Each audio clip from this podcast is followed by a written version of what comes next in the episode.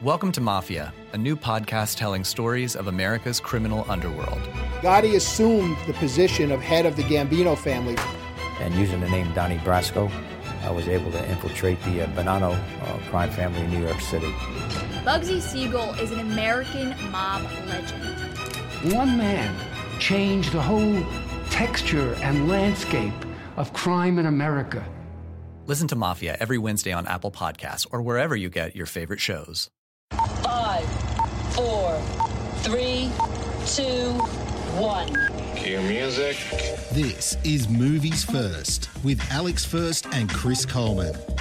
Hello there, Alex First. Hello, although the director of this piece is a guy who's a character actor called John Carroll Lynch, right? So that he's the guy who's responsible for it. And Harry Dean Stanton, you know, he, he only passed away recently at the age of 91. Mm. He started his film career very late in the piece, but a terrific actor. Are you are you familiar with his work, Christopher? With, with Harry Dean Stanton.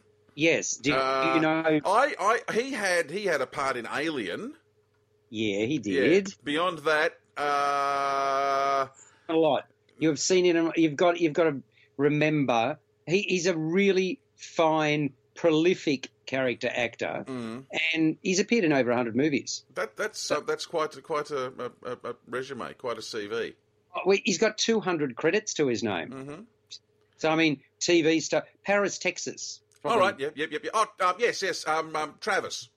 Mm, that's Yeah, right. And yeah. the Green Mile Mhm. and the Avengers, and I mean, really a lot, a lot. And and he's he's terrific to watch. He's got quite a um, distinctive face. So anyway, he's the star, and this movie was was written with him in mind. And Lucky's behaviour, Lucky's the name of his character, was drawn from Stanton's life because amongst the, the two writers, Logan Sparks is an old friend of Harry's. And that's where the insight came from that produced the character.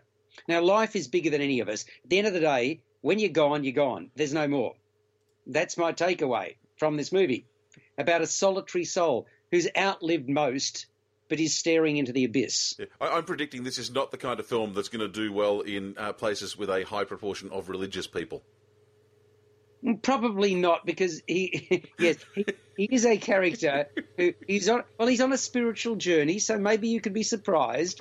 But yeah, religion doesn't sort of do it for him. But uh, he is the character that this is. By the way, to the best of my knowledge, even though there's a movie in post production, this was the last movie that Harry Dean Stanton made. Mhm.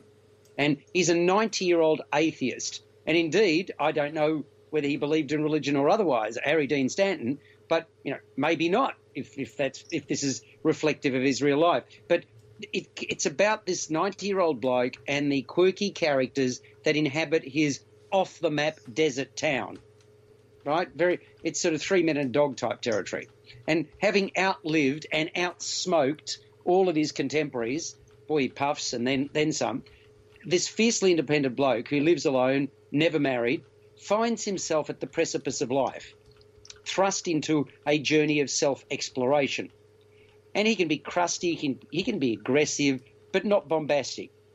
Everyone in this small hick town knows who he is and where he lives, and they reach out to him. But his reaction to them can vary from taciturn to avuncular. So it just depends on the mood he's in. And most of the time, he's kind of dismissive. Now, he's got his daily routine. He, he has a quick exercise set, not bad, you know. ACT. Uh, he, he likes, he seemingly likes doing things in his underwear. Good on him. He visits the local diner, tackles the crossword puzzle. It's good to keep the brain active. Yeah, uh, yeah. Pops into the pub for an exchange with the regulars. Buys milk from a kindly Mexican grocery store owner. And then settles down in front of the box to watch his favourite game shows. Oh, there you go. Not a bad routine. Well, that's a day, yeah. Yeah, exactly. He falls down and he visits the doctor, younger man, Mm-hmm. generation below him. But all of a sudden, Lucky fears what will happen next. Right? So that's as much as I need to tell you about the story. So I mentioned John Carroll Lynch's directorial debut. He himself is a character actor. And it's at once a love letter to the life and career of Harry Dean Stanton and a meditation on mortality, loneliness, spirituality, and human connection. And Lynch was drawn to the screenplay by Logan Sparks and Drago Sumonja mm-hmm. because he thought it was actually funny. And he liked the dialogue, the characters that populated it, and a sense of community. Lynch reflects that this small town where Lucky lives embraces everyone, even if they, like Lucky, think they're not part of it. So, as I mentioned, Logan Sparks, old friend of Harry's, and this is a small movie. Deals with the mundane, but it may be mundane, but it channels food for thought along the lines of what have we achieved in our lives? What are we here for? Who have we influenced? How have we influenced them? And what is still to come? Yeah, but see, these questions were all answered by Monty Python years ago in the early 1980s in their film The Meaning of Life. Everything else since then, superfluous. Well, there you go. This is an entirely different film to that, I might say. I, I, that, that does not surprise me either. No, I, I listen. I appreciated the everyday sentiments. I, did. I, the cinematography, Tim Suhrstedt from he did Little Miss Sunshine, great movie. He's responsible for the cinematography. The settings, absolutely, lots of cacti. I, I wasn't totally sold on the performances. The, it it sort of had a bit of a wooden quality to it. I actually felt like I was watching a play that was often affected, lines delivered from a script rather than ones that flowed organically or naturally. What a matchup! And what a team, Mike. Metro PCS and the iPhone SE for $0 on a network that covers 99% of people in the U.S. Oh, impressive. Play with the best. Switch to Metro PCS and get a 32 gig iPhone SE for $0. Metro PCS. Coverage not available in some areas, plus sales tax and $10 activation fee. Claim based on talk and text. Not valid for active numbers currently on a T Mobile network or active on Metro PCS in the past 90 days. See store for details and terms and conditions. You're listening to Movies First with Alex First and Chris Coleman. For more, like us on Facebook and follow us on Twitter. And look, I, I admired elements of Harry Dean Stanton's performance, and I really do like him as a performer. I just found some scenes more convincing than others. Indeed, he looked like he was on his last legs, as he was meant to, and he passed away in real life not long after filming was completed. I don't know exactly when it was completed, but as I say, he unfortunately died earlier this year. This is slow moving, it is artistic, it's a movie that will only hold real appeal to a small audience. Nothing wrong with that when it's a small budget film. David Lynch is an actor in this one, Ron Livingston, Ed Begley Jr., Tom Skerritt. There's some big names. Yeah, so it's got some names in it. it, it, it is worthy a good word to use here? Yeah, it is worthy. Uh, I mean, look, again, speaking to some of my colleagues, they enjoyed it more than I do.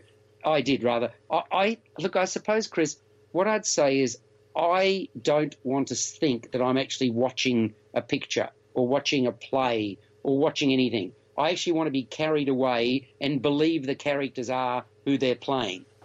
And because I didn't, because it, it sort of stopped me in my tracks on a number of occasions, that's why I'm marking it down. Okay. And as I say, I, there there are elements. This is really a showcase for Harry Dean Stanton, and some of it works really well. Six out of ten, if pushed, six and a half out of ten for Lucky. You've been listening to Movies First with Alex First and Chris Coleman. Subscribe to the full podcast at Audioboom, Stitcher, and iTunes, or your favourite podcast distributor. This has been another quality podcast production from Bytes.com. From Audioboom comes Covert, a new podcast that delves into the murky world of spies, soldiers, and top secret military operations. I'm Jamie Rennell, and together we'll discover the real stories of history's greatest classified missions, told by the operatives, soldiers, and journalists who experienced it firsthand. Follow Covert on Spotify or subscribe now on Apple Podcasts, Stitcher, or wherever you find your favorite shows.